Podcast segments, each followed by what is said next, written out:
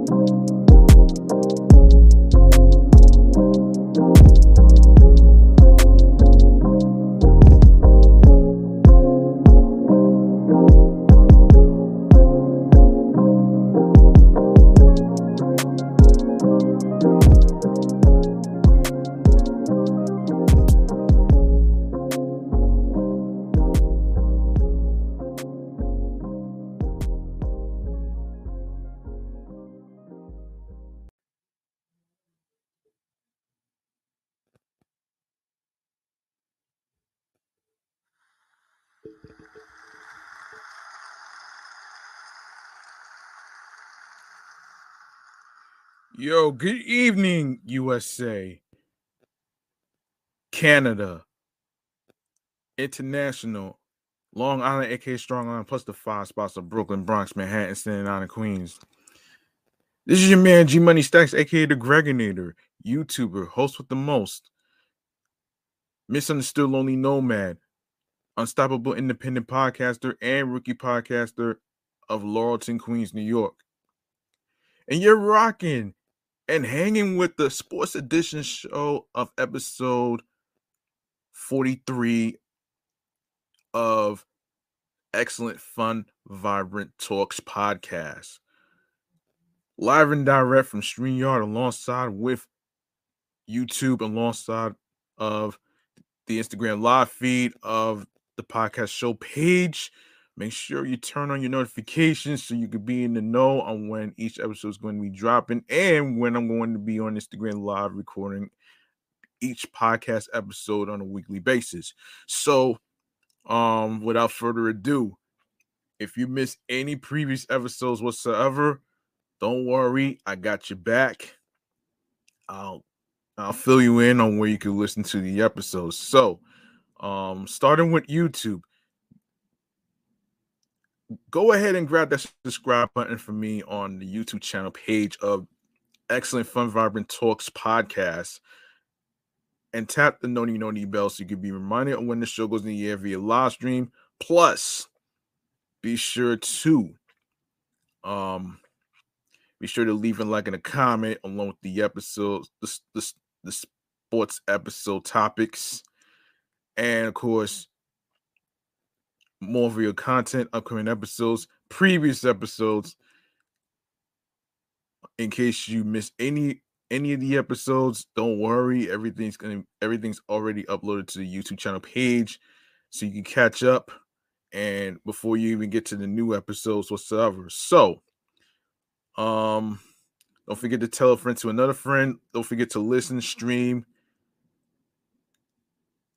Don't forget to stream, watch the episodes, download the episodes, share the episodes, share the videos, and and of course, spread the word to everybody. And I'll fill you in on where you can listen to the episodes. So, in the meantime, um, you can make a charitable donation to my Cash App to support this to support the shows that I do, including the sports podcast, the review show, and my New York podcast that I that I am already on right now. So, um, the Cash App is dollar sign G Money Stacks 555. That's dollar sign capital G, lowercase M O N E Y. Capital S, lowercase T A C K Z 555. Now, once again, it's not about breaking the bank. It's all about doing the best you can as a human being on whatever amount of money you decide to donate and are comfortable with that you desire will be appreciated. And also be sure to leave a five star rating and review on Podchaser alongside with Podfriend, Apple Podcasts, along with Spotify. Five star rating will be appreciated. All right. Now, without further ado, um, let's get to let's get to um the quick side bleacher bar as our as our trending segment right here of the sports topics right here. So here it is right here. Um here it is.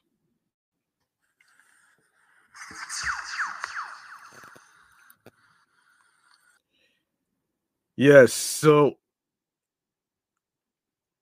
unfortunately, we got some sad news in the sports world whatsoever. Um, let me just fill you in on, on who passed. All right, so Celtics legend and Breakfast Hall of Famer Bill Russell died Sunday at the age of 88. His family announced from Russell's Twitter account, in quote, it is with a with a very heavy heart, we would like to pass along to all of Bill's friends, fans, and followers. Bill Russell, the most prolific winner in American sports history, passed away peacefully today at age 88, with his wife Janine by his mm. side. Arrangements for his memorial service will be announced soon. Bill's Bill's two state championships in high school offered a glimmer of the incomparable run of pure team accomplishment to come. Twice in NCAA champion, captain of a gold medal winning U.S. Olympic team, 11 times in NBA champion, and at the helm of the helm for two NBA championships as the first black head coach of any North American professional sports team. Along the way, Bill earned a string of individual awards that stands unprecedented as it went unmentioned by him. In 2009, the award for the NBA Finals Most Valuable Player was named after two nine, excuse me, two-time Hall of Famer as the Bill Russell NBA Finals Most Valuable Player Award. But for all the winning, Bill's understanding of the struggle is what illuminated his life. From boycotting a 1961 ex- exhibition game to unmask too long tolerated discrimination to leading Mississippi's first integrated basketball camp in the combustible wake of Medgar Evers' assassination. to decades of, of activism, ultimately recognized by his receipt of the Presidential Medal of Freedom in 2010. Bill called out injustice with an unforgiving candor that he intended would disrupt the status quo, and with a powerful example that, though never his humble intention, will forever inspire teamwork, selfish, excuse me, selflessness, and thoughtful change. Bill's wife, Janine, and his many friends and family thank you for keeping Bill in your prayers. Perhaps you'll relive one or two of the golden moments he gave us, or recall his trademark laugh as he delighted in explaining the real story behind how those moments unfolded.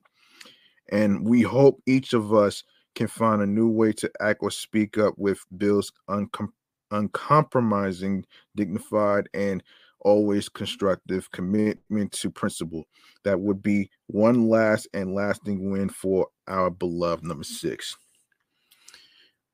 Okay, so um Bill Russell, the NBA great who anchored a Boston Celtics dynasty that won 11 championships in 13 years, the last two as the first black head coach in any major U.S. sport and marched for civil rights when Martin Luther King Jr. died Sunday. He was 88. His family posted the news on social media saying Russell died with his wife, Janine, by his side. The statement did not give the cause of death, but Russell was not well enough to present the NBA Finals MVP trophy in June due to a long illness. Bill's wife Janine and his many friends and family thank you for keeping Bill in your prayers. Perhaps you'll relive one or two of the golden moments he gave us, or recall his trademark laugh as he um delighted in explaining the real story behind the, oh, how those moments unfolded. The family statement said, and we hope each of us can find a new way to act or speak up with Bill's uncompromising, dignified, and always constructive commitment to principle that would be one last and lasting win for our beloved number six.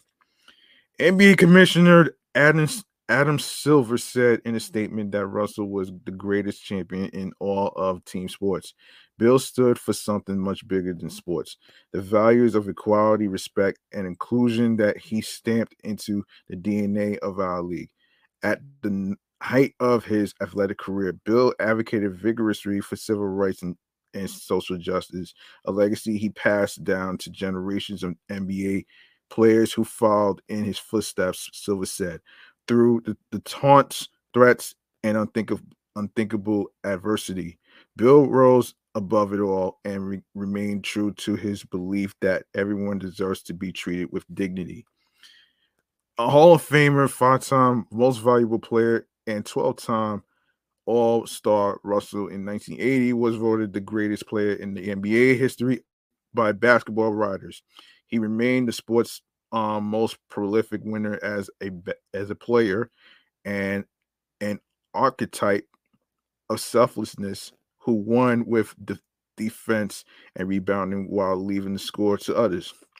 Often that meant Wilt Chamberlain, the only player of the era who was a worthy rival for Russell. Hmm. But Russell dominated in the only stat he cared about 11 championships to two. The native of Louisiana also left a lasting mark as a black athlete in a city and con- country where race is often a flashpoint.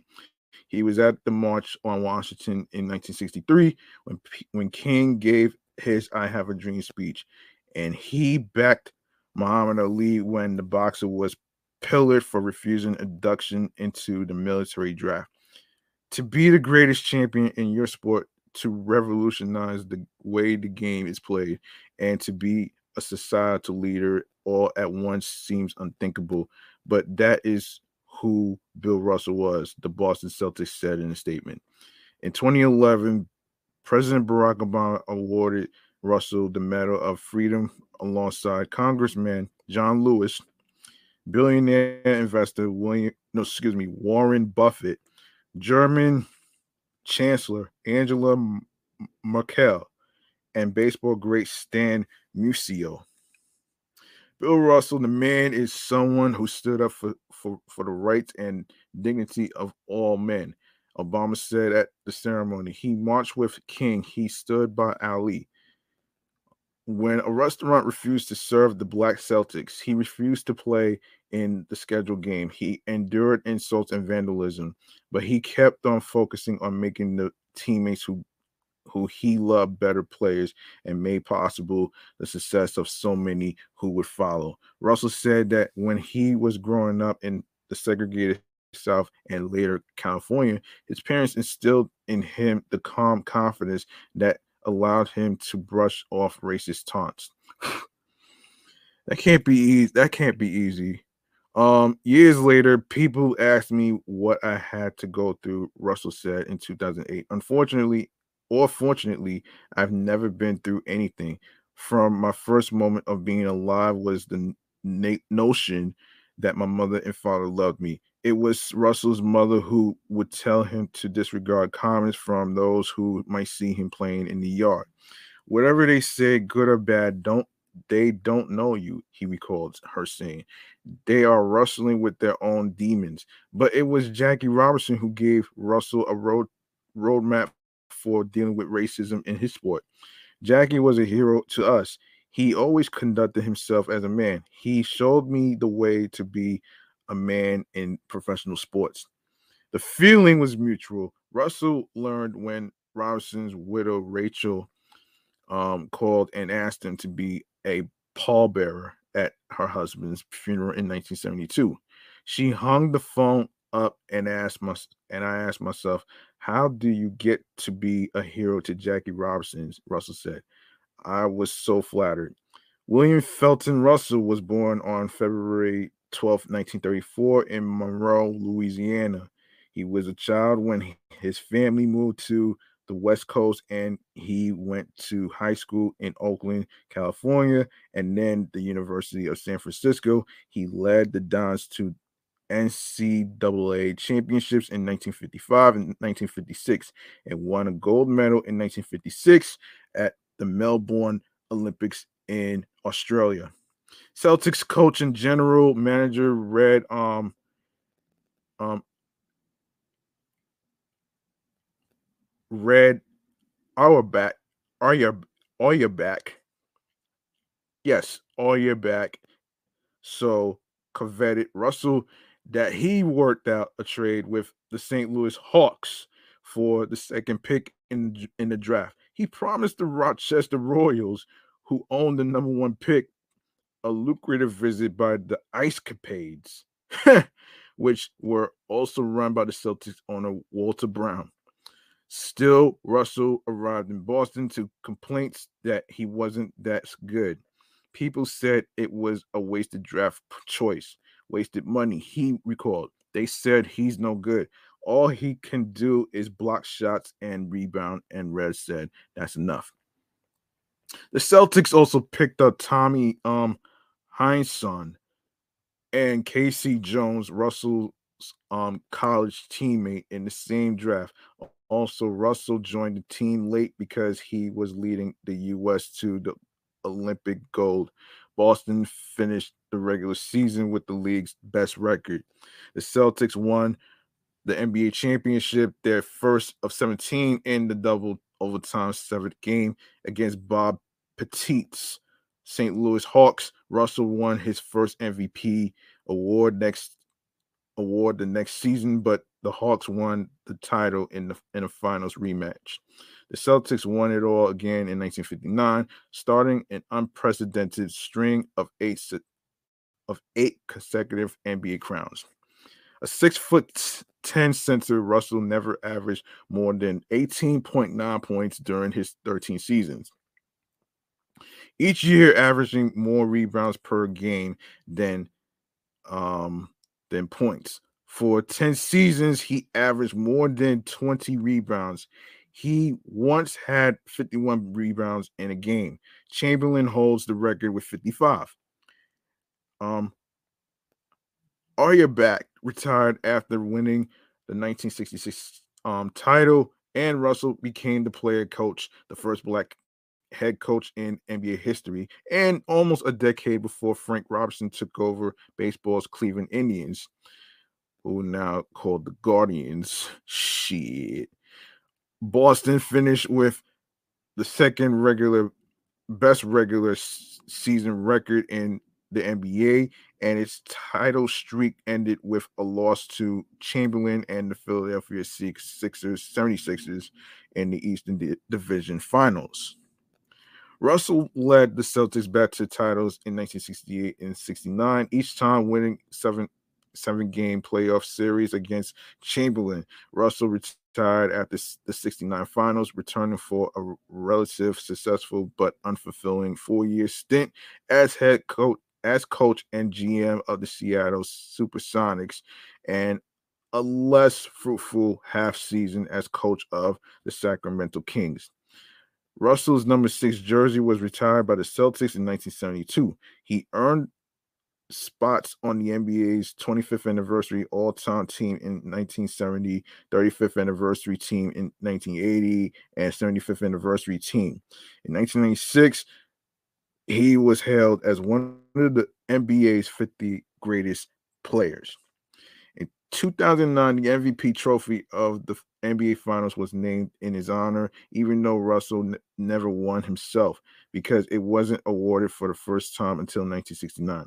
Russell, however, traditionally presented the trophy for many years. The last time in 2019 to um, um, Kawhi Leonard. Russell was not there in 2020 because of the NBA bubble, nor in 2021 due to the COVID 19 concerns. In 2013, a statue was unveiled on Boston City's City City Hall Plaza of Russell, surrounded by blocks of granite with quotes on leadership and character.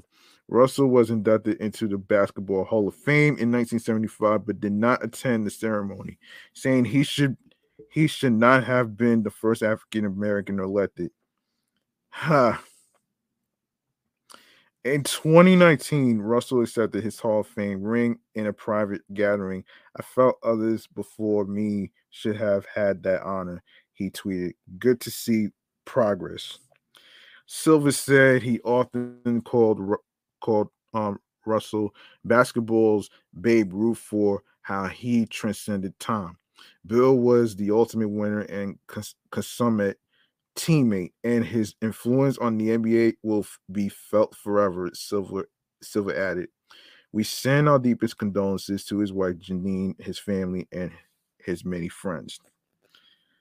His family said that arrangements for Russell's memorial service will be announced in the in the coming days. So, yes, so Sleeping Power, uh, Rest in Paradise to Bill Russell. All right, so um, all right, we got two Magic Johnson stories to get to. Um, all right, so this is from NPR, so let's get to it. Um, on this week's episode of The Limits, Jay speaks with the legendary Irv, Irv, Earvin Magic Johnson, often called the greatest point guard in NBA history. Magic earned five, tit- five titles over the course of 13 seasons with the Los Angeles Lakers and changed the nature of the game too. But before he was Magic, he was just Ir- Earvin, a kid from East Lansing, Michigan. He as he carved out a name for himself on and off the court. He learned how to navigate his public and private personas. But Magic's private life became very public in 1991. That's when he was diagnosed with HIV. He immediately retired from the game he loved, but he didn't back down. He became an outspoken advocate and entrepreneur. Magic um spoke with Jay about everything from his past rivalry with Larry Bird, how he turned his devastating HIV diagnosis into an opportunity to educate the public and the importance of his investments in black and brown communities. Ultimately, behind all his success is a man who loves to spend time with his family. So, on the difference between his two personas, Magic and Irv- Earvin, Magic Magic will tell will Magic will t- tear your head off. Listen, you are trying to get something I want. I may be smiling, but you try to play cards and checkers and basketball and on and on. I'm a competitive, crazy guy. I love to win. That's magic all day long. Earvin is completely different. Magic loved the spotlight and loved people and the whole thing. Earvin loved to get away from that. On the work ethic, he learned from his father. He said, "Listen, son, if you do this job halfway, everything everything in life you gonna gonna do halfway. You gonna study halfway. You're gonna practice basketball halfway." He said, "I want you to go get that shovel, break the break up that ice and get that trash out of that ice and put it on the truck like you're supposed to do. That's when my life changed. I'm I'm a perfectionist. I'm a workaholic. I love what I do. Um, let's see. Who else came in? This is shout outs to pick up pick six with um with um Noah and Nick on the podcast. Thank you for joining. Thank you for joining. Um, we're just covering some stuff here. So, um, if you have any comments on the sports topics that's going to be discussed in this episode, um, please feel free to jump into the comments on Instagram live on the Instagram live feed of Excellent Fun Vibrant Talks podcast. That's what TLKS stands for. Talks. Nothing else. And um let's see. So um Yes, so on his leadership and legacy in basketball, um, I think my legacy is defined by winning. I've won at every level, and I didn't care about points. I just tried to put my teammates in a position where they could be successful, and I understood what I had to do to win. So when I first walked into the Lakers, I already knew Jamal Wilkes, Norm Nixon, and Kareem um, Abdul Jabbar were the scorers. So I said, hey, let me just feed them the basketball, do my thing, and I'm good. So when the, the circle came out, like Magic can't score, Larry Bird is averaging 25, 27 in his rookie year, and I'm only averaging averaging 17. And he dominated me for rookie of the year. I was I was so upset, Jay, because I said I could do that, but that's not my role here because it it it won't put us in a position to win if I try to do that. On telling his wife Cookie about his HIV diagnosis, it drove me absolutely crazy going home from the doctor's office to our home.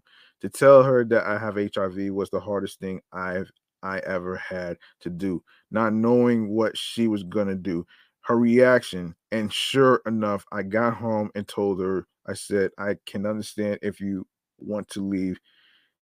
You know, I get it. And man, she hit me so hard upside my head. And she said, You know what? We're going to beat this together. And that's when I knew I was going to be here for a long time. If because if she had left, I would probably I, I probably wouldn't be sitting here in this interview right now. So, of course, you can follow Jay on his Instagram and Twitter and all the other stuff. Um, the Limits is produced by um, Devon Schwartz, Max um, Freeman, Deba um Mutasham Mutasham um and Lena, Lena um Sands jury. Uh, executive producers are Karen Kenny, Vera Lynn Williams, and Yolanda Sangweni.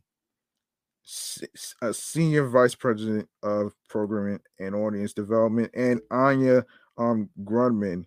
Music by um, Ramton Arab Los Lou Arab Louis, um, and you know the rest.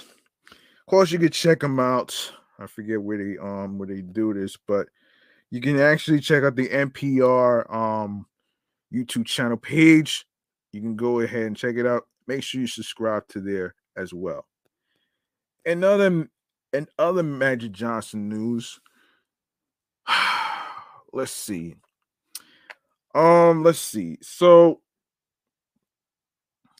there are a few moments on Twitter better than a Magic Johnson reaction tweet. Win or lose, Los Angeles Lakers fans can anticipate a tweet from Magic full of his thoughts on the team. He had been quiet early on, but he finally came alive Thursday with a pair of tweets after the Lakers 0 4 start. After his sudden departure as president of basketball operations in 2019, the former Laker great has stayed tied to the franchise. It was reported last season that um, um, that Jeanie Buss still leaned on Johnson for insight on decisions. She confirmed the report last summer, citing the trust between the two. Johnson often um, doesn't hide his assessment of the Lakers, however good or bad.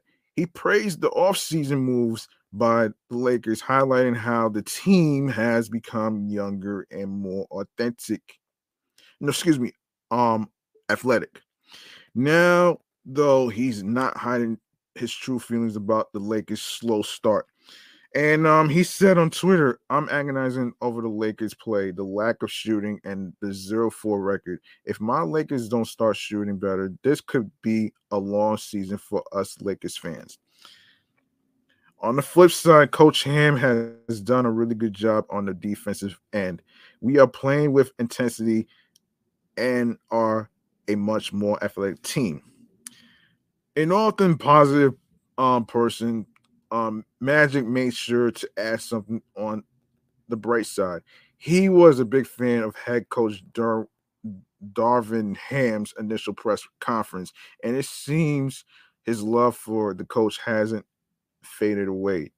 But like much, but like much of the Lakers now, only negative can be associated with their play. And Johnson isn't one to shy away from handing out criticism. He points out to the Lakers' horrid three point shooting through four games. LA is shooting 22.3% from beyond the arc, easily the worst in the league. The team directly ahead of the Lakers the Orlando Magic, who are shooting 29.9% a game from three. Um, the last team to shoot below 30% from three in a season was the 2011 to 12 Charlotte Bobcats, who won just seven games. Teams will continue to clog the paint until the Lakers prove they can knock down threes. Shots falling will create a different offense for opposing teams to deal with if they don't fall. Well, Magic's take is right that it might be a long season for the Lakers. Of course, Magic gives advice to Westbrook. It's no secret that the, the great Lakers point guard came under scrutiny through his career, especially early on.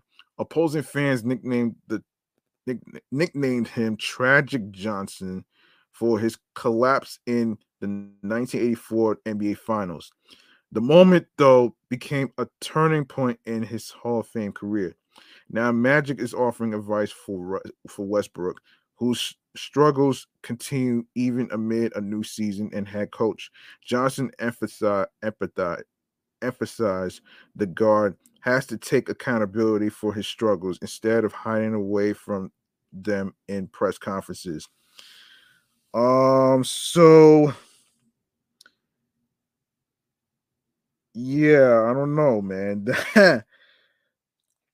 there's also um there's also a poll that says um so so 51.6% um responded with no and 48.4% um basically said yes. So that's just um yeah. Unfortunately, that's that's gonna be well, I hope the Lakers could turn things around around and stuff. So we'll see. Um, let's see. Uh, um, let me see. What else can we talk about? If I didn't um miss anything. Yes, let's go to Lewis Hamilton. Let's go to Lewis Hamilton. Um, all right, Lewis Hamilton. Yeah, wait. I don't usually well, hold on. Um, all right, so hold on a second. Hold on. Hold on a minute here.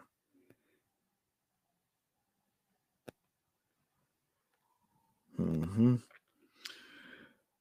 Okay. Uh, let me see. Let me see. Let me see.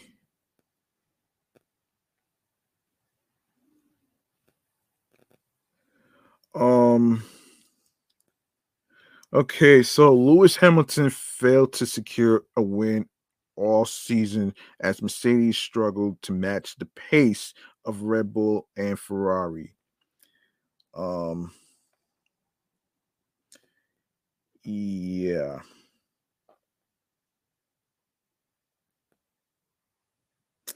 Um, let's see. Lewis Hamilton has claimed suffering back pain at the at the Grand Prix. Um, at the Grand Prix, Grand Prix was his biggest memory from the 2022 F1 season. The seven-time champion selected an image of him grasping his lower back after the race as one of his only memories from a difficult campaign. Hamilton struggled to get out his car after the the checkered frat, the checkered f- flag in Baku because of Mercedes' extreme poor poison, poor poisoning. Wow, wow. Oh man. Moments after do- undoing his seatbelts, Hamilton was seen grabbing his back before sitting down on his cockpit in invisible pain. Hamilton made the admission in a season review um, video for Mercedes YouTube channel where he and George Russell selected the best moments of the season. Reflecting on the incident, he said, I don't actually remember a lot of these photos. This one I remember. This one is the one I remember the most just because of the pain I was in. That weekend I went lower than um Russell on the rear ride height. It was much worse on my car, but painful for both of us. Wow. Yeah. Um, so Russell backed up Hamilton, stressing he was also suffering from similar issues early on in 2022. He added, The car was so difficult to drive, especially at the start of the year with the bouncing. It wasn't where we wanted it, we wanted it to be. After the race, Hamilton admitted he was biting down on his teeth in agony and stressed he was praying for the race to finish. Mercedes has struggled with porpoising at other races in 2022, but the issue worsened for the team. Hamilton explained, I was just holding and biting down on my teeth due to the pain, and the adrenaline helped. I cannot express the pain that you experienced, particularly on the straight here. At the end, you are just praying for it to end. Um, let's see. Okay, the Briton later claimed he would have failed to meet the FIA's 10 second extraction test due to the extreme the extreme pain. Mercedes boss Toto Wolff had raised fears that Hamilton could be out of action in Canada due to the scale of his injury. Hamilton did not Hamilton did compete in the next race weekend, but his pain was used to push for major changes to the regulations. The FIA relented a week later, introducing a minimum ride height for all cars from the Belgian Grand Prix. However, Red Bull boss Christian Horner hinted that Hamilton was putting it on the on to force rule rules changes. When asked what he would do if he was in Mercedes shoes, Horner replied, "Tell tell them to tell them to bitch as much as they could over the radio and make a big make it as big an issue out of it as they possibly could." Hmm. Yeah, that's kind of crazy. That's really crazy though. But um but that's that that's that's really crazy though, man, unfortunately. Um yeah, anyway, so all right, we're gonna get into we're gonna get into a little thing. Hold on a second. Hold on a second here. Um all right, um just give me a moment. Just bear with me, folks. Um, all right.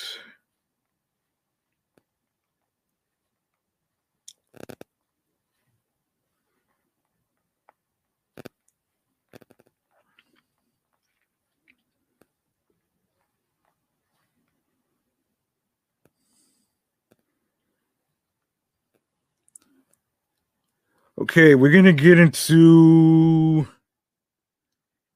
All right, we're gonna get into some um Met stuff right here. Um. All right, so so we need to talk about um the whole situation with um the whole situation with Jacob DeGrom no longer in case nobody didn't know, Jacob DeGrom is is no longer a Met, so we're gonna get into um how hold on a second. We're gonna get we're gonna get into it. Uh let's see. We'll get into it though. Um just crazy. Um, let's see. Brooklyn. Oh, wait, wait, wait, wait. Um,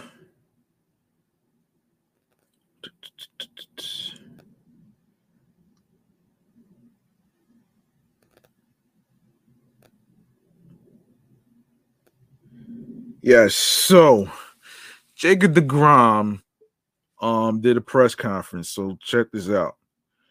So f- file this under, and this is from AM NY com, the website that I'm using.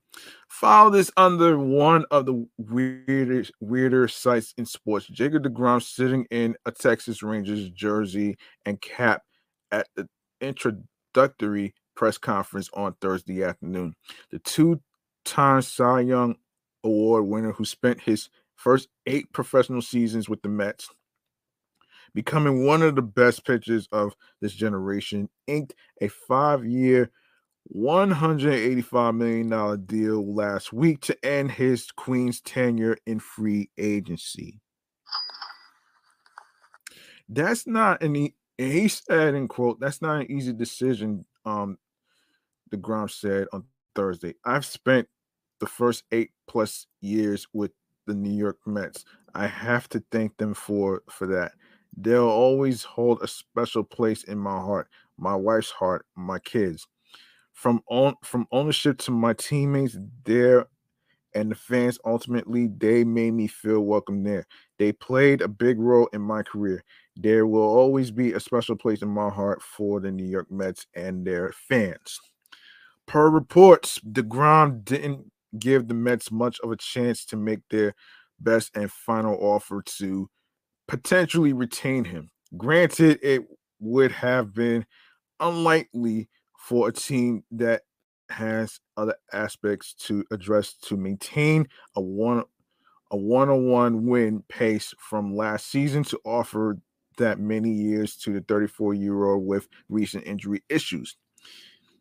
It's just part of the business of baseball, DeGrom said. Seeing what Rangers GM Chris Young and manager Bruce um, Bochy were building, it was something I wanted to be a part of.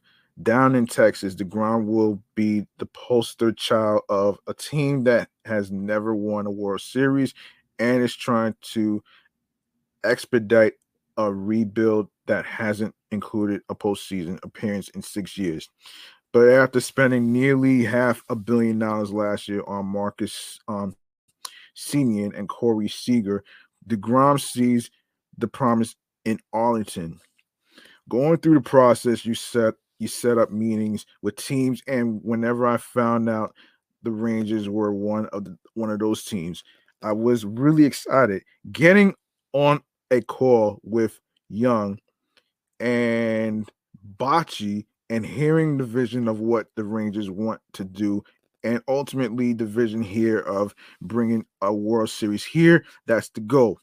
Winning a World Series, these guys all had that same vision and it lined up with what I wanted to do. They showed a ton of interest right at the start and the feeling was mutual. Um, let's see what Billy I, Eppler has to say. Okay. Billy Eppler. Um, so Billy Eppler's final reaction to Jacob DeGrom's departure last week was to send him a congratulatory text. He made a decision that made sense for him and his family, and I wish and I wished him well. The Mets general manager said Monday at the winter meetings, told him I will miss seeing you on a regular basis, but that was it, and congratulations. Eppler declined to provide specifics about his offer to DeGrom and whether he was disappointed the right-hander didn't give the Mets an opportunity for a final proposal. DeGrom received a five-year deal from Texas worth 185 million dollars. The contract includes a six-year vesting option that could increase the overall value to 222 million dollars. Um, I am not going to get into any details on Jacob's situation, said. We talked a number of times. We talked every single day leading into the week. But beyond that, I am not going to disclose any details. He's a great pitcher and he gave Mets fans a lot of good memories. We wish him the best and happy he was able to make a decision that he felt was best for him and his family. We will miss him. Um, Justin Verlander's deal with the Mets is still not official, so Eppler wouldn't discuss the team's decision to add the 39 year old ace on a two year contract worth $86.6 million. Eppler was asked if, yeah, Eppler was asked if the Mets had a had the capacity to pay two pitchers, Max Scherzer um, is the other upward of $40 million annually and still address other def- deficiencies. Um, you just have to get creative in other areas and be open to do doing things in the trade market if they present themselves. Eppler said, and you just try to see where some value can present itself. Um, of course, obviously, um, Brandon Nimmo is meeting with teams this week. Eppler was asked where things stand with the free agent outfielder. Um, there's there is still dialogue with Nimmo. He said Rangers manager Bruce Bochy spoke with DeGrom before Thanksgiving on a Zoom call and was impressed with the message. Um, we're gonna get into Brennan. We're gonna get into Brendan Nimmo in a future episode, actually. Um, in future episode, so we'll we'll cover that. Um, I think what I got from him is how really committed he was to playing on a winner. Bochy said he liked the fact that we were in the process of building a winning culture in Texas. A very humble man, he just wants to pitch. A, and, and a guy who that also wants to be a good teammate who was excited to listen to what we had to offer him. On his podcast, Flipping Bats, Ben Verlander said his older brother Justin um, was given assurances the Mets aren't finished with their off-season work. This isn't the end for the Mets, and Justin was told as much. Ben Verlander said, This isn't the end. And yes, there is a very good core there, and the roster on paper is good. This team, as it sits right now, would be a winning team. But this team we see right now, this roster we see, would not be the same team we see on opening day. I truly believe that, and I know that it's going going to be the case, and Justin is just so pumped up. Um, okay, let's see what we have. Um, another topic to talk about. Let me see. Just see. Hold on a minute. Hold on. Um, okay. All right. Um, let's see, let's see, let's see, let's see.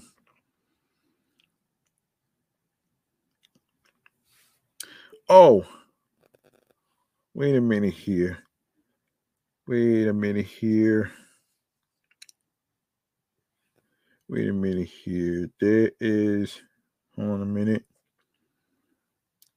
There was, there was something else that I wanted to talk about too. Hold on a minute. It was something else. Something else. Something much else. Something much else. Something much else. Okay, let's see. Um, let me see. Let me see. Let me see. Wait, wait, wait. Um, was obviously damn.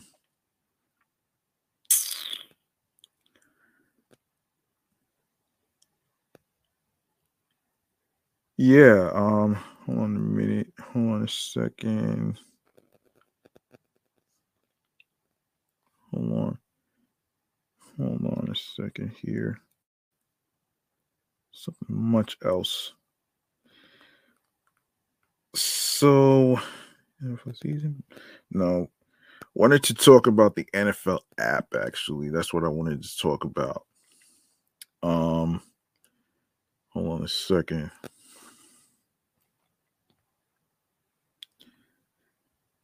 Okay. All right, NFL app. Okay. So let me see. Let me see. Of course, let me just say so this is the NFL app right here. Um and this and wait a minute here. Wait a minute. Envelope. Um, um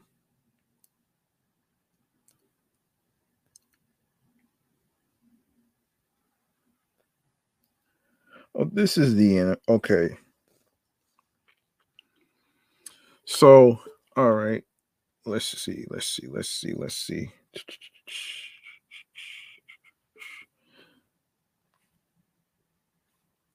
No, that's not what I want to do. Oh Lord. Um. Yeah, forgive me, folks. I was trying to look for some information about the NFL. Okay, so so it was like an NFL app, phone app, actually. Um, damn.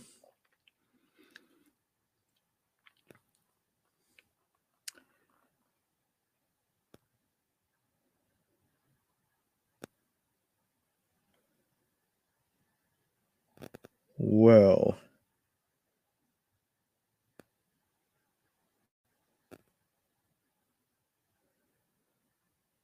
um, three days. Wow. Okay. All right. So, yeah. So, um, all right. Let's see. Let's see. Let's see. Um, yeah. Why do we even? Oh, jeez. Um.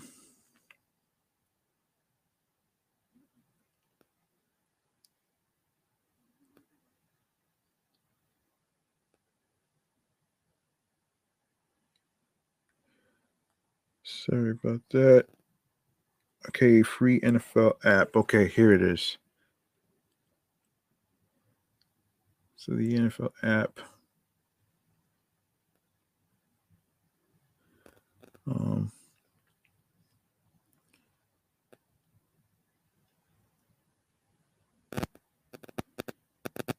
oh, NFL Plus app. Okay. Okay. Uh, all right. So, um, the days of streaming your local NFL teams games for free on your mobile app. Wait, hold on. No, no, no, no, no, no. This is crazy. NFL on your app store. So let me just uh all right.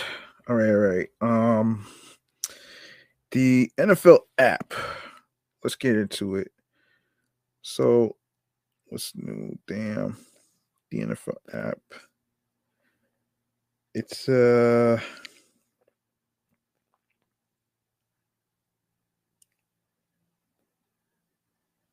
Okay. The NFL mobile app is the perfect app for football fans. With up to date information about your favorite team, you can always have access to the latest news in the football world. Of course, Verizon Wireless fans have all have also have access to paid features like live streams. Um, okay, so this is for not only um this is not only for um so this is also for Android as well, not just iPhones. So made for football fans, of course. Um, there's so much information in NFL Mobile that any football fan will not be disappointed. After selecting your friend, your, excuse me, your favorite team, you can also f- follow all their stats over the course of the season. Combine that with news new streams, fantasy football leagues, and scores of games. There's not much missing from the app. Verizon Wireless customers can pay to unlock premium features like live games on NFL Network and um NBC Sunday Night Football. This is this is great for the extreme football fan who wants to be able to watch football games anywhere. Um, that's combined with Verizon. While the general information of the app like favorite teams and news is helpful. The exclusive uh, Verizon features are best for the connected football fan. Even though these features cost money, it won't mean much to the pure football fan who keeps track of information for their favorite team or needs to watch updates for each team. Um, while some sports apps connect to general content, NFL Mobile really opens the door to all the information about what's happening during the football season. Um, selecting your favorite team to keep track of them all season is excellent and premium features will keep fans happy if they are willing to pay. I highly doubt it. I highly doubt it though, man. You know what I mean? I highly doubt that. Um, let's see. That's what I wanted to talk about. Um okay, so we got um we we have some predictions for the 2022 to 23 MLB free agents with off season approaching. Well, let's see. Of course, obviously, for MLB fans of teams that have fallen out of the postseason race, the focus has already turned to the rapidly approaching off season and what promises to be another exciting free agency circus um, headlined by Aaron Judge and Trea Turner. As the regular season winds winds to a close, and before the playoffs begin. All right. Well, this is a little recap actually. Um, it's it's time for another quick round of free agency predictions for the off season ahead. It's a mix of projected landing spots, contract estimates, opt out decisions, and even an international target to know. And of course, obviously, we talked about um okay.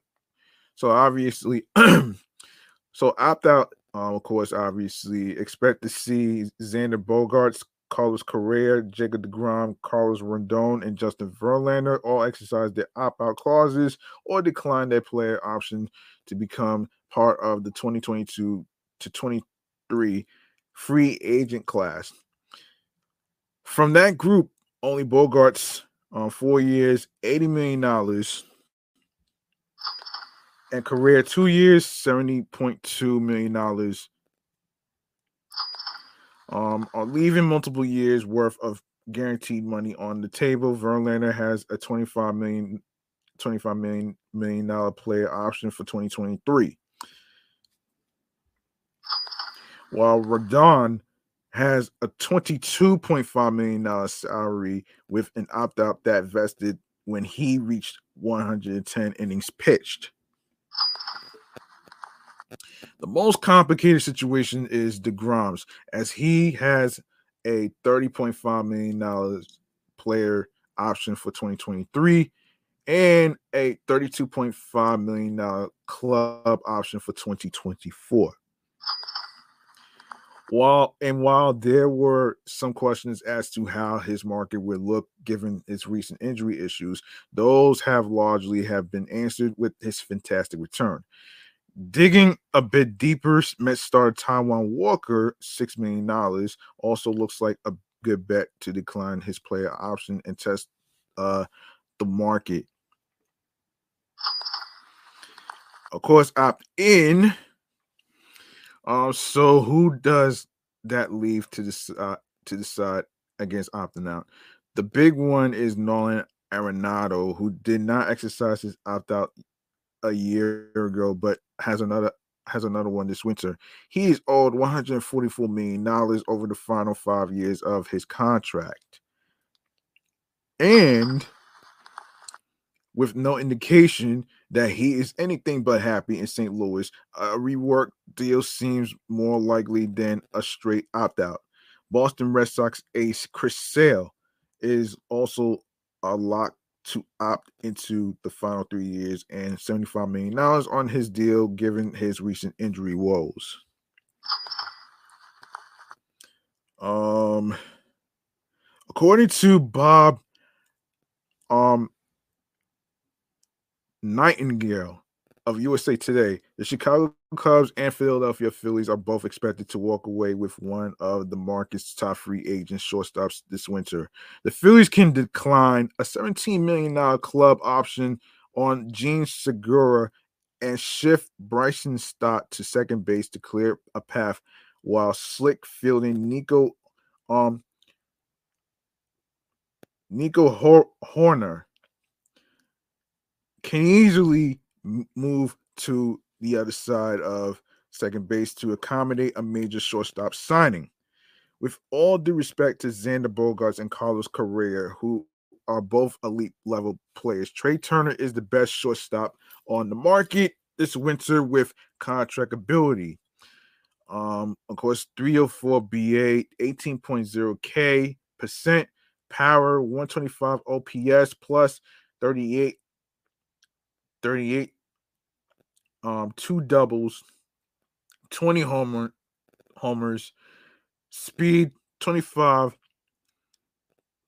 93 and the and defense in the midst of a 4.8 war season.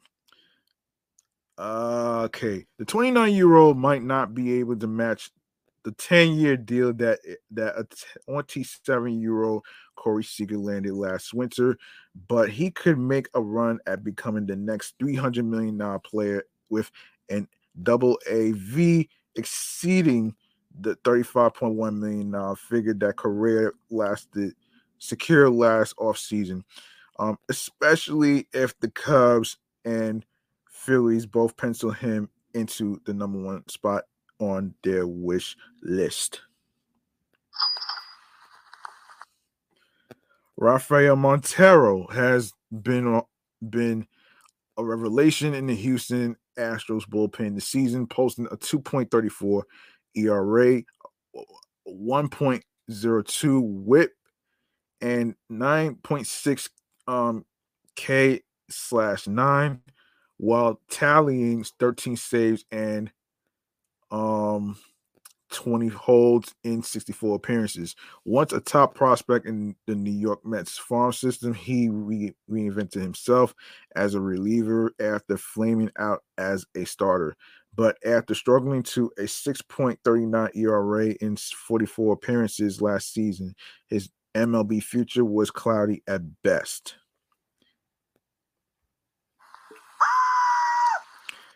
His ninth 96.4 miles per hour fastball velocity is a, a, career high, and he has generated a 34.7% whiff rate with the pitch. For an, analytically driven teams, he also has some of the best batted ball data of any pitcher in baseball this year. There regularly seems to be pitchers who land a contract well beyond expectations. Um, Jon Gray, um, $56 million with the Texas Rangers last year. Drew, Drew Jim Pomeranz, $34 million with the San Diego Padres a few years ago. Tyler Chatwood. Um, actually, hold on, four year, four year, fifty-six million dollars, four year, thirty-four million dollars, and three year, um, $38 million with the Chicago Cubs during the 2017 and 18 off season. Don't be surprised if Montero lands a deal well beyond any first blush expectations this winter. And um Japanese league star um Kodai Senga shakes up the pitching market. It will likely still be a few plays before we see budding Japanese league superstars Roki um Sasaki, who's 20, 20, 20 years old, and um, Mune Taka Murakami, also also um 22 years old, as potential options to make their way stateside. But there is at least one star poised to make the jump from Japan. Of course, right-hander uh, Kodai Senga has been one of Japan's top pitchers for the better part of the decade, going 103 to 51 with a 2.3 ERA, 1.10 whip, and 1,472 strikeouts in 1,327.2 innings with the South, excuse me, the Soft Bank Hawks. This season, the 29 year old has gone 10, 10 and 6 with a 2.00 ERA, 1.02 whip, and 145 strikeouts and in 135 innings. He has an opt out in his current contract with the Hawks um, following the 2022 season, and Jon Morosi of MLB Network reported in August that he is expected to exercise that opt out to explore MLB opportunities. With a plus fastball and lethal splitter, he has a chance to shake up the pitching market this winter if he opts out, as expected. Atlanta Braves extend um, Dansby Swanson before he hits the open market. Okay. Um, Jon Heyman of the New York Post reported in mid August that the Atlanta Braves have opened extension talks with shortstop Dans, Dans, Dansby Swanson. The 28 year old is enjoying the best season of his career, hitting 280, 335, 443 for a 115 OPS plus with 30 doubles, 20 home runs, 88 RBIs, 93 runs scored, and 17 steals in a 4.9 war season that has nearly eclipsed the past three years combined. Rookie uh, Vaughn Grissom played primarily shortstop in the minors, and he's currently keeping second base warm for Ozzie Albies. However, most expected him to move off of shortstop in the majors, and his long-term um, home could be in left field with Austin Riley and Matt Olson Olson locked in at the at the corners. With that in mind, there is not an immediate in-house replacement for Swanson at shortstop if he were to depart. The six-year, $140 million deals that Trevor Story and Javy Baez signed last winter are a reasonable starting point in negotiations. However, both of those players had a longer track record to success. So something closer to six years and a hundred to a hundred and twenty million dollars might be agreeable to both sides. Um Similar to when the San Francisco Giants locked up Hunter Pence in late September 2013 before he had a chance to hit the open market. Expect the Braves and Swanson to hammer out a new deal before free agency starts. Um, of course, um, Edwin Diaz, five-year, $86 million deal that um Aroldis Chapman signed with the New York Yankees prior to uh, the 2017 season still stands as the largest contract ever given to a relief pitcher, but not for much longer. Edwin Diaz figures to eclipse that mark this offseason on the heels of a truly dominant 2022 campaign and his and given his age, the track record of success, a $100 million deal is very much in the realm of possibility. 28 year old has a 1.40 ERA, 0.87 whip, and 17.1 um uh what is it K out of nine with 31 saves and 34 chances this year. And he's he has struck out an absurd 107 of the two the 218 batters he has faced thanks to his lethal fastball fastball slider combination.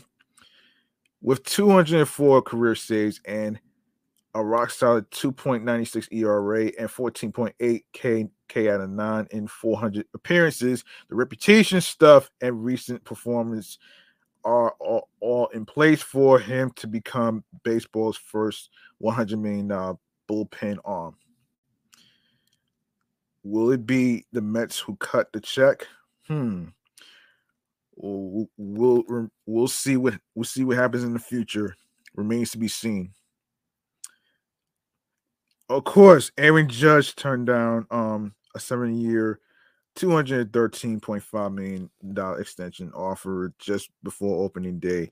And now the, the question is not whether he will match the offer, but just now, just how far ahead beyond, how far beyond it his asking price will climb. The 30 year old is putting together one of the greatest contract years in MLB history as he looks to etch his name in the New York Yankees single season record books while leading the majors in a number of offensive categories. After playing 148 games last season, he has been healthy once again this year, and that will have as big of an impact as anything on his bargaining power after he played in just 63% of the team's games during the three year stretch from 2018 through 2020. Those injury concerns could keep offers from going any higher than the seven years that the Yankees initially offered, but the annual value of the deal is going to climb considerably thanks to his MV, MVP caliber performance. A seven year, $280 million dollar deal would make him just the second player in MLB history with an double AV of $40 million, joining Max Scherzer, whose deal was only a three year pact with the New York Mets. Uh, let's see. There's some more stuff to talk about here, actually. Um, some more some more Mets stuff to talk about. Um, and this one is pertaining to Dom Smith, unfortunately. Dom Smith has gone from Mets first round draft pick to intriguing prospect to disappointment. And now his time with the Mets is coming to an end. The team planned to non-tender him before the Friday night deadline. The post um, Jon Heyman confirmed. Smith, age 27, will be a free agent after consecutive rough seasons in Queens. It has been quite a downfall for Smith, who was the Mets' first round pick 11th overall in 2013, the same draft um, in which Aaron Judge went to the Yankees at number 32. Hang on a second. Hang on a minute here. Shout outs to It's a Hard Not Life podcast for viewing this. Thank you very much. Um, Smith made his MLB debut at 22 and showed signs of developing into a threat at the plate in 2019 when he had an OPS of 890.891 in 197 plate appearances. Um he was even better in the COVID short end 2020 season with an OPS of 0.993 in 50 games, good enough to finish 13th in the NL MVP voting. But Smith failed to follow up those years with much success. With Pete Alonso at first base, Smith didn't have a natural position and didn't hit well enough as a DH. A partially torn labrum in his in his shoulder impacted Smith's um, effectiveness in 2021 when he was among the Mets. No, excuse me, the biggest disappointments on the team as his power plummeted. Plummeted. Things only got worse this past season. He opened the year platooning at DH with JD Davis, who got traded, of course, and was eventually um, demoted to Triple A Syracuse. Smith had two years of arbitration left, and the decision to move on from him seemed likely when the Mets opted to pick up fellow lefty swinging Daniel Vogelbach's $1.5 million option. Among the teams that may be interested in signing Smith are the Rays and Royals, according to the Post Mike Puma. He is still young, hits left handed, and has shown flashes before. The first base market is not particularly robust, especially after Anthony Rizzo signed to stay with the Yankees. Joining Smith on the free agent market are Jose Abreu, Josh Bell, Yuli um, Gurriel, and Trey Mancini with the Astros, and Padres perhaps looking for additions at the position as well. Per the per the post, Joel um, Sherman, the, the Mets plan to tender their other arbitration eligible players Pete Alonso, Luis Guillorme, Joe, Joey Lucchesi, Jeff McNeil, Tomas Nido, and Drew Smith.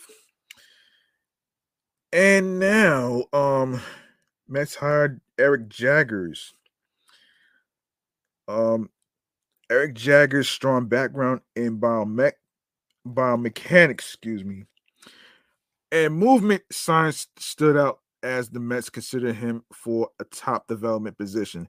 Uh, the 27 year old um, Jagers, who spent the last two seasons as Reds assistant pitching coach, has joined the Mets as their director of pitching development. General manager Billy Eppler said Tuesday at the GM meetings. Jagers will um, oversee the Mets um, minor league pitchers, working in conjunction with the major uh, major league pitching coach Jeff, Jeremy Hefner. Before his Red stint, Jagers worked for Driveline Baseball, a performance center that uses research and events data to help players. Um, what we're trying to do, regardless of this hire or any hire, is really serve the players, Eppler said. You just want to be able to answer every question. So if a player has questions you want to have them talk to somebody somebody from a technical expertise and maybe from a psychological expertise if we can really have that diversity of thought we should be able to ha- we should be able to serve the players for what they need Hefner had a large had a large say in hiring Jagers, according to Eppler. Hefner actually went through all the interviews for all the candidates. Eppler said, We're ha- really happy to get Eric on board and watch him kind of implement his vision and give him all the tools and latitude and the syn- um, the synchronicity. No, hold on, the synchronicity. Synchronicity. Um, he had with Jeremy Hefner was a major factor in him getting this job. Yankees general manager um, Brian Cashman, who could be in the market for a closer, was asked about his surprise level that the Mets completed a deal so quickly with Edwin Diaz, who agreed to a five year contract worth $102 million before hitting free agency. I made the assumption all year long they were going to retain their guy. You, but you never know, Cashman said. He had a hell of a year, an amazing season that he put together, and that trumpet uh, is pretty awesome too. Eppler won't discuss the Diaz deal until it becomes official. Diaz was expected to take a physical on Tuesday. Eppler acted quickly to fill many of the Mets' needs last offseason with a lockout looming, but realizes he could be in store for a marathon this winter. If anybody wants to turn this into an NBA free agency or an NFL agency, I am all for it, Eppler said. Uh, let's see. Let's see. Uh, okay, Francisco Alvarez, Brett Baty. Let's get into that. Um, New York Mets prospects Francisco Alvarez and Brett Baty have been named to minor league baseball's double A All Star team for 2022. Minor League Baseball revealed its end of season award winners and All Star teams earlier today. Covering all three double A circuits, the winners and All Star teams are based on votes cast by managers throughout minor league baseball. It should come as no surprise that Alvarez and Baty were honored. Alvarez was voted in as the catcher, and Baty made the All Star team as the third baseman. Uh, Mets prospect Mark Vientos was previously named an All Star in AAA. Both Alvarez and Baty absolutely raked the minors in 2022, cementing their status as blue chip prospects and ultimately fast tracking their respective path to the majors. Both players made their major league debut for the, the Mets in the latter stages of the 2022 season, Alvarez enjoyed such a stellar year that he propelled himself to the top of the pile as the number one overall prospect in all of baseball while establishing himself as the catcher of the future for the Mets. The Phenom slugger hit 277, um, point 368, point 553, point 922 for double double A big Binghamton to go along with 18 home runs, 16 doubles, 36 walks, and 47 RBIs. He hit at a high level as Triple A Syracuse before playing in five games for the Mets at the end of the year. The catcher hit one home run, one double, and one RBI in 14 appearances in the bigs. And his inclusion as catcher in the 20, 2022 Double A All Star team caps off what was a special and defining year for the power hitter who could become an everyday catcher in the majors in 2023. Like his fellow, like his fellow high, highly regarded prospect um, Baty also put together a remarkable 2022 where his ability to hit really stole the headlines. The lefty bat went on an absolute tear for double A Bing- Binghamton, slashing 3.312, 406, 540.544.950 with 106 hits, 19 home runs, 22 doubles, 46 walks, and 59 RBIs. The 18 overall ranked prospect in baseball translated his hitting ability to AAA before being called up to the majors, where he hit a home run in his first career at bat. Baty hit .184, .244, .342, .586 with two home runs and five RBIs in 42 plate appearances for the Mets. While he struggled in the field and at the plate at times, the 22 year old still projects to be a very productive everyday player at the major league level sooner rather than later.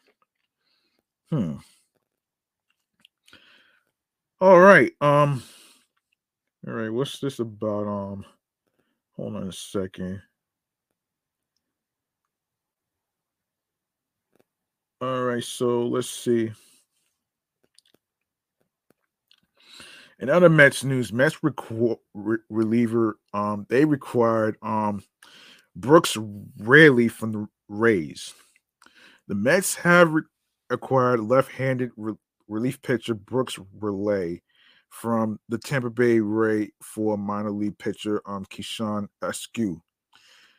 In 53.2 innings across 60 appearances last season, the 34-year-old Southpaw posted a 2.68 ERA and 0.969 WHIP to go with an impressive strike, no impressive 33% strikeout rate. Left-handed batters also hit just 1.155 against him. It was the best season of the journeyman's career, which included stops in Chicago Cubs, Houston Astros, and Cincinnati Reds organizations, as well as Korea. He will likely be the front runner to replace Joely Rodriguez, the left-handed reliever who signed with the Boston Red Sox this offseason after hitting the free agent market.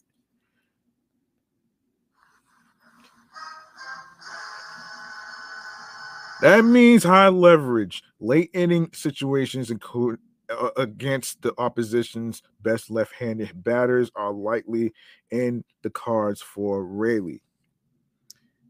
Interesting. And also in Mets news, they also signed Jose Quintana.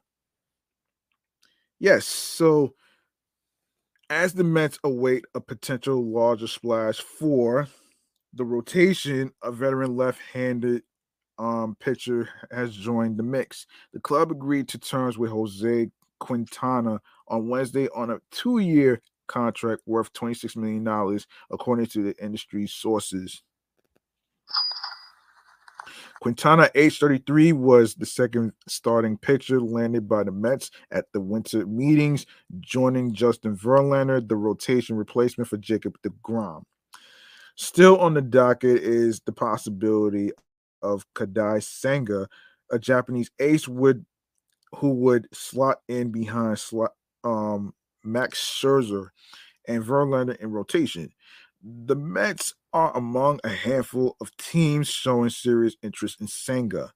Quintana, a native, a native in, of Colombia, spent last season with the Pirates and Cardinals and pitched to a 2.93 ERA in 32 starts combined for the two teams. Left the lefty doesn't possess a big fastball, but excels in getting batters to chase pitches and the average exit velocity of 86.5 miles per hour against him ranked in the 89th percentile among MLB pitchers last season, according to StatCast. In 165 two two third innings, he struck out 154 and walked 47. Quintana began his major league career with the White Sox and has since pitched for the Cubs, Angels, and Giants. In addition to his two teams last season, his professional career began with the Mets, who signed him as a free agent in 2006 and assigned him to the rookie um, level Venezuelan Summer League. Quintana also uh, pitched in the minor leagues for the Yankees. Quintana gives the Mets a back end of the rotation arm to join Carlos Cookie Carrasco, whose $14 million option for next season was picked up last month by the club. However, the Mets could look to trade Carrasco if another starter is acquired. Please don't do that. Please don't do that. The team's rotation depth includes David Peterson and Tylor Megill, um, along with Joey Lucchesi, who missed last season rehabbing from Tommy John surgery. But there is still a void in the middle of the rotation the Mets could address with Senga if not by pivoting toward options such as Ross Stripling and Chris Bassitt. Um, other starters with whom the Mets were involved at the winter meetings, most notably Jameson um, Taillon, Taillon and Andrew um, Heaney came off the board. Um, Taillon, the former Yankee, received a four year deal worth $68 million from the Cubs. The lefty Heaney received a two year deal from the Rangers that could be worth as much as $37 million with incentives. Another potential option Taijuan Walker, who pitched the last two seasons for the Mets, received a four year contract worth $72 million from the Phillies. The rotation has remained a focal point for the Mets following Jacob DeGrom's departure to Texas last week on a five year contract worth $185 million. It's a deal that included a six year option that could push the value to $222 million. Taijuan Walker also left in free agency, agreeing to a four years, um, $72 million deal with the Phillies. The Mets instead took the money they were offering DeGrom, um, of course, roughly $110 million over the three years, and slotted it toward the 39 year old Verlander. The Mets reached agreement Monday on a two year deal with Verlander, last season's um, American League Cy Young winner, award winner, worth $86.6 million. The contract includes a third year option for an additional $35 million. Carlos Rodon was also on the Mets radar before the winter meetings, but the team is less likely to pursue him given the price tag and the fact that the left hander received a qualifying offer. If the Mets sign Rodon, they would forfeit their second and fifth round picks in next year's draft.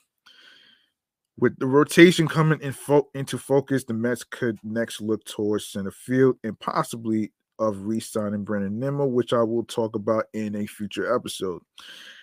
Who met with suitors at the winter meetings. The Mets have remained in contact with Nimmo's camp, but did not meet with him this week.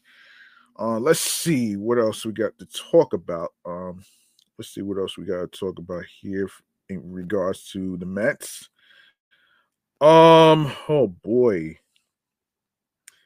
So let's see, let's see, let's see.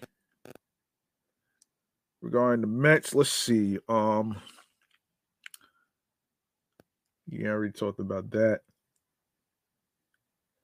Um, let's see. Yes, so the Mets were wise.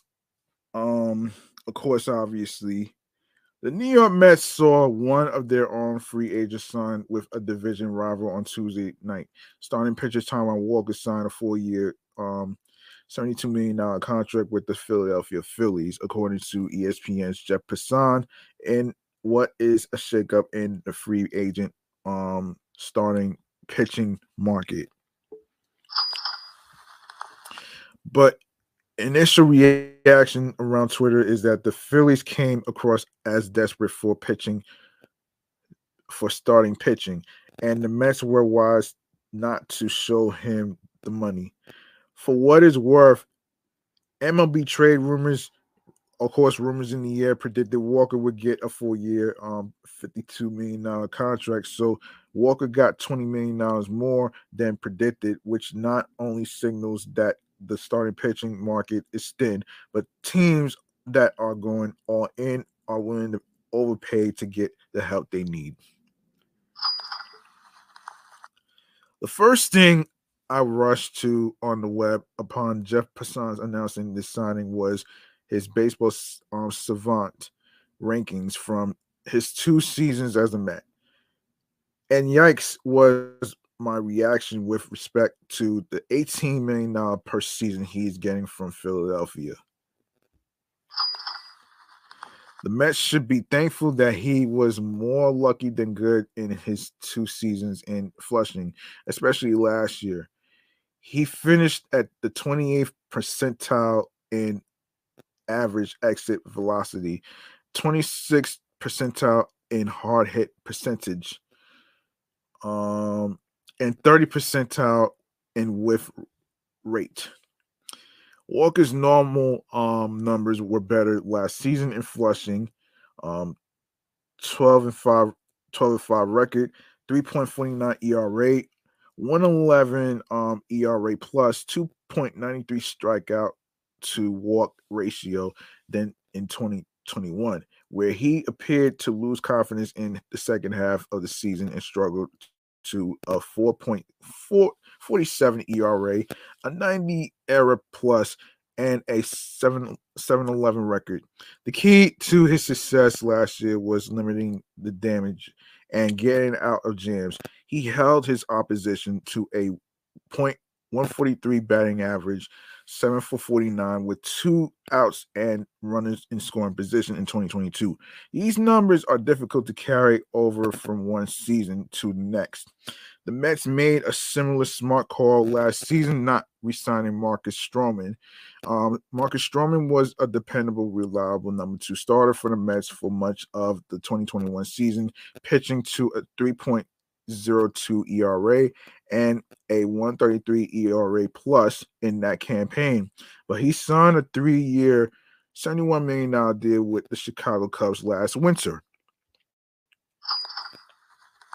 Many considered that an overpay, given that analytics didn't support such an investment.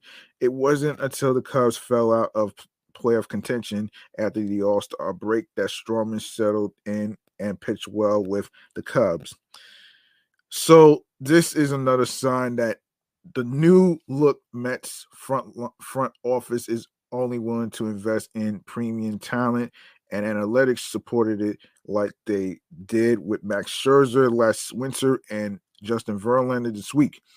And the win now model while retooling the farm system is a good strategy, even though the Mets season ended earlier than than anyone anticipated. Um yeah. And um let's see. So Max Scherzer's potential opt out. So hold on a second. Let me see if I covered everything before I go on. see if I cover. Yeah. Um. Yeah, I already told about that. So. So yeah, there is going to be. All right. So so now that Jacob DeGrom, now that Jacob DeGrom has used his opt out to escape New York, let's flash forward 11 months when the Mets probably would, will be facing the same situation with Max Scherzer. If your your first instinct is to think, why deal with that now when the ground when the when the DeGrom pain is still fresh for the franchise and its fan base? then know this is a current issue for the Mets, unless they would like to make reconstructing a rotation as annual as tradition as say Thanksgiving. Scherzer can opt out. Carlos Cookie Carrasco is a free agent after 2023 season. Both Megill and David Peterson are still trying to prove they are legit at least back end starters. The farm system might be closer to delivering some starting pitching in 2024, but it is no certainty. Thus, the, the Mets are head heading um towards a scenario that looks very um much like this one. Uh, uh reassembling an entire an entire pitching staff, noting um no, notably a rotation in which DeGrom, Chris Bassitt, Taijuan Walker, and even Trevor Williams were or are free agents. So as the Mets pursue starting pitching this off season, they must emphasize more than just 2023. I think they should be all in on Justin Verlander. Uh, might that mean a two-year, even $90 million contract? Maybe. Perhaps it will take three years and Verlander turns 40 in February. But he is coming off an, an AL Cy Young season. And quite frankly, I think he is a better bet for two or three years than Grom or five for five and Carlos Rodon for at least five. He has, along with Scherzer and Jarrett Cole, and Gerrit Cole, excuse me, that obsessive pitching gene to keep learning and evolving and reshaping his pitches and repertoire I never sensed. For example, that DeGrom um, has close to that same burning passion for the craft, and it makes me wonder about his adaptation as he ages further. Verlander would continue to give the Mets a dynamic one to punch at top. The rotation with Scherzer, obviously with a lot of age risk, and also provide with health a 2024 ace if Scherzer does opt out and leave. And if he finishes upright in 2023, Scherzer will opt out. He does not want to exit New York with the with the ferv, fervor of DeGrom, I sense. In fact, that Scherzer likes the day to day urgency of the place, but he does want to want the top of the market like DeGrom just got. There was no more um, strident player during collective bargaining negotiations than Scherzer. None who wants to see what a true unfettered market would bring players.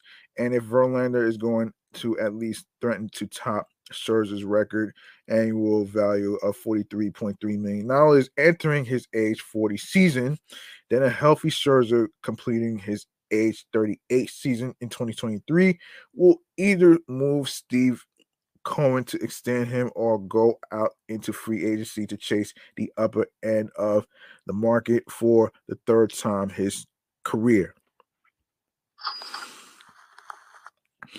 The thing is that even if the Mets say pay just Scherzer and Verlander $80 million plus in 2023, they still have to invest even more into the rotation and not just for 2023.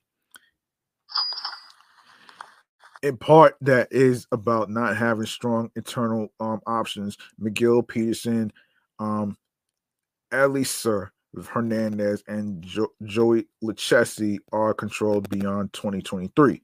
But there is even a sure 150 inning starter in that group, much less two or three. Um, according to MLB.com, the Mets' top seven prospects are all position players, and the site does not expect the arrival of their top three pitching prospects: Blade Tidwell, Calvin Ziegler, and Matt Allan before 2025. So the Mets have to find innings in the market for 2023 and beyond. The player who pro- who probably projects best to that is Bassitt, but word is that the righty who turns 34 in February also is looking for five years. As one pitching interested um, executive said of Bassitt, because of his age, he knows this is one this is his one shot to maximize his dollars. So does asking for five years lead to Bassitt getting four? Do the Mets push to push to do that? Because even with the poor ending in 2022, the right the Roddy was their most reliable starter. Do the Mets try to retain Taijuan Walker, flip Jameson um, Taillon to the other side of the RFK bridge? Um, push hard for Japanese star Kodai Senga, reunite Andrew Heaney with one, his one-time Angels GM Billy Eppler. Try to play the upside with Ross Stripling, or perhaps even go for Noah guard too. Um, there also is the trade market. Would Miami keep Pablo Lopez in the NL East? Miami appears open to discussing any starter not named NL Cy Young winner, Sandy Alcantara. Seattle's Marco Gonzalez and Oakland's Cole Irvin are lefties who eat innings, but lack the strikeout um, panache that Eppler favors. Would a rec- reclamation project with strikeout stuff such as Toronto's Yusei Kikuchi be intriguing with the downside, perhaps a, as a swing and miss lefty reliever. Shit. Cleveland is open to its rotation back and of Aaron um Civale and Zach um Plesac. Before even getting to a bullpen uh, that also needs a lot of re- refurbishing behind the resigned Edwin Diaz. The Mets need at minimum to add two more starters this offseason, perhaps three. And considering what they face after the coming year, the Mets need to max effort to add starters that can help beyond 2023. All right, let's see if we covered all the bases today in this episode. Want to make sure. Want to make sure that uh. Want to make sure actually. So. Um. Okay. Okay. So we covered the bases in today's episode. Um, I do appreciate every single one of you who actually listened to this episode. Um, who listened to this episode actually. So um, without further ado, um, we're gonna go to um, the last segment of the night. The last segment of the night is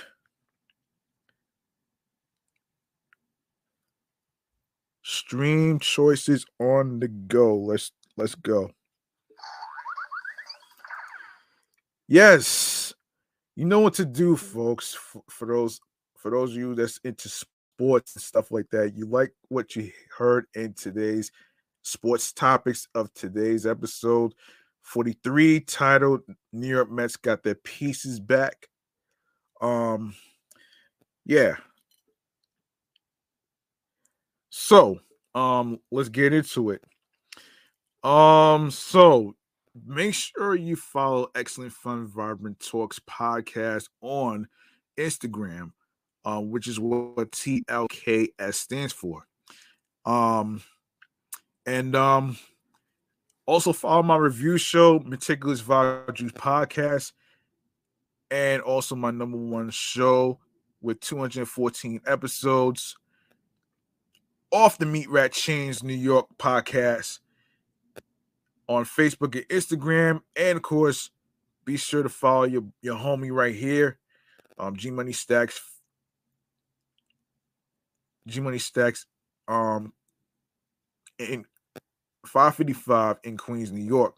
Yes, G Money Stacks 555 in Queens, New York is where you can follow me on the primary handle. And make sure you turn on your notifications for details and updates on when each episode is going to be dropping. And of course, be sure to tune, be sure to um tune into the Instagram live feed on the podcast show page is where I'm going to be doing my Instagram live feeds for each episode whatsoever. That's the only time I'm doing um that's the only time I'm doing um Instagram lives. So that's the only time I do that. So um without further ado, listen, be sure to go to the link in bio on the gram that says linktree slash excellent fun vibrant podcast of course. And be sure to um follow on every streaming platform. Make sure you um subscribe to all the all the streaming platforms whatsoever. Um and you can leave a voice message on anchor.fm slash g money stacks um zero slash message. All right. And speaking of Anchor, let's go into it. So we are on Anchor FM, Audible, Audacity, Amazon Music, Breaker, Castbox FM, Deezer, Listen Notes, Moon FM Podcast, Player FM, Pocket Cast, Podfriend, Podorama, Podopolo, Podcast, Podcast Index, Podcast Addict, Podchaser, Podverse, Reason FM, Spotify, Stitcher, TuneIn Radio, Google Podcasts, and make sure and don't forget to and don't forget to listen to the the episodes of the Sports and Dishes show of Excellent Fun Vibrant Talks podcast on Radio Public alongside with iHeartRadio, the number one app for um music, radio, and podcasts. You don't need a credit card or debit card to actually download iHeartRadio or any other apps whatsoever. It's all free in your app stores. Of course, you can download it to your your iPhones, your Androids, iPads, and your Android tablets. And and make sure and also plus follow my other two podcast shows that I'm also on iHeartRadio, which is Meticulous Vibe Juice Podcast Review Show with um 101 episodes. I am going to post episode 101 after I get off the air. And of course, be sure to follow Off the Meat Rat Chains New York podcast, also on iHeartRadio as well. And of course, and of course, make sure you grab that subscribe button on the YouTube channel page of Excellent Fun Vibrant Talks podcast. Click on the noti noti bell so you can be reminded when the show goes in the air via live stream, alongside with leaving a like and a comment along with the sports topics that's being discussed. And um, more for your content, upcoming episodes, previous episodes. Download these episodes share the episodes, share the videos. Make sure you sh- make sure you stream, listen, watch the episodes. Of course, be sure to be sure to tell a friend to another friend. Spread the word. Word of mouth is important. And of course, be sure and a plus and of course plus. Um plus be sure to share the podcast along with um the link that says linktree slash excellent fun vibrant talks podcast with your husbands, your wives, your boyfriends, girlfriends, your friends, the people cool with that's also into sports and stuff. And and yes, like I always say at the end of the show, be sure to be sure to know that the grind doesn't stop. So remember this. And also, New York wasn't built in a day. You want to, if you want something, you have to work hard and you have to earn it. And also, and and be sure to um find something that that clicks to you with a spark um that makes you happy and makes you smile creatively, mentally, physically, and spiritually. That gets you into your zone alongside with tunnel vision. All right, that's gonna wrap up for me right here. I'm your man G Money Stacks. Thank you very much for listening and tuning in and rocking with me on episode 43 titled New York Mets Got Their Pieces Back. And and of course, there's gonna be more new sports topics. Um, of course, coming up next next time and the upcoming episode 45 is where I actually going to go over um Brandon Nimmo um returns to the Mets um and all that other stuff. So um I appreciate every single one of you who listened, who actually tuned in, and also um let me go over um I want to go over something actually um because this is pertaining to Spotify Wrapped. I want to actually um get to this, so let's get to it right now actually. So we're going to get to it right now actually. Um, I like to thank Spotify for making this for me. So I'm for those of you who may not know what I'm talking about here, every year when it comes to podcasters, there's always um a little a little something something like a video or whatever, like a a, a, a presentation in terms of um how many um how many um episodes or or whatever. So um, let me just um get to it right now. So, so of course, excellent fun, vibrant talks podcast, the sports edition show, of course, 29 episodes, 2.8k minutes, two countries, and so far, um, created um two Q and A's. Uh, what what are excellent fun, vibrant talks podcast, sports edition um listeners like exactly? And this is um the answer is the adventurer, listener's personality. Your listeners venture out into the unknown searching for fresher podcasts and and gems yet to be found. And of course, and of course, um, episode five, New York Mets got their infielders back. Um, and it is 100% more streams than your average episode. And your podcast loves to travel. Your top country was United States. And so far, um, so far we created 2,846 minutes of new content. That's more than 91% of other creators in the sports category. So I want to give myself a round of applause for the accomplishments that I actually did in this episode and in this podcast and other podcast shows. So I would like to say thank you to Spotify Wrapped and alongside with Anchor and everybody else who actually um put this together. I appreciate you. Um, let me just give my let's make some noise, man, for Excellent Fun Vibrant Talks podcast, Meticulous Vibe Juice podcast, and Off the Meat Rat Chains New York podcast that also made it to Spotify Rap 2022. Um, so let's get so let's get it, man.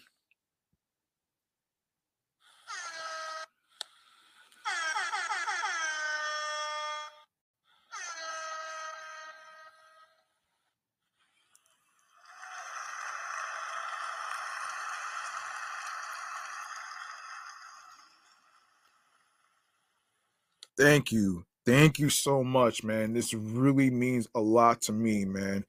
Y'all could have been anywhere in the whole world to listen to other people's podcasts, but y'all chose to listen to the sports podcast platform right here, alongside with my other podcast shows that I just mentioned, Meticulous Juice Podcast Review Show, and of course, um, um, Off the Meat Rat Chains New York podcast, along with the episodes that um was created I love y'all for all this, and I hope we can continue more to do this.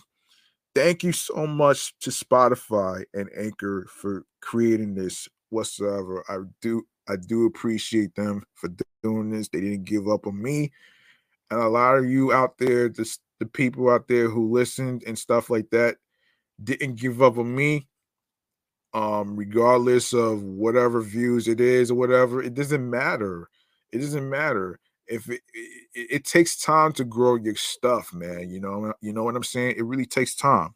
So, like, so, you know, I'm gonna keep the good work, man, and I'm gonna keep going because mm, I like to say to my sister who believed in my career in podcasting, she didn't give up on me. She knew I was going to be consistent it's it's a consistency thing, man, and alongside with confidence, and I really appreciate that. So I really this one is a shout out to my sister Mimi, and along with other people. Thank you very much for believing in me when no one else would. So thank you so much, and thank you out there for tuning in to to this show right here in sports and other shows that I do. So I really appreciate y'all. I love y'all. Peace and one love. And and I'll be back with the next episode and the episode after that involving Brandon Nimmo returning to the Mets, which I'm happy for. We'll break that down in episode 45. And of course, stay tuned for the next um, topics in episode 44 and 45. So, so, so um, don't go anywhere. Peace and one love. And have yourselves a good night, folks. Peace out. Thank you very much for Spotify. One love. Good night.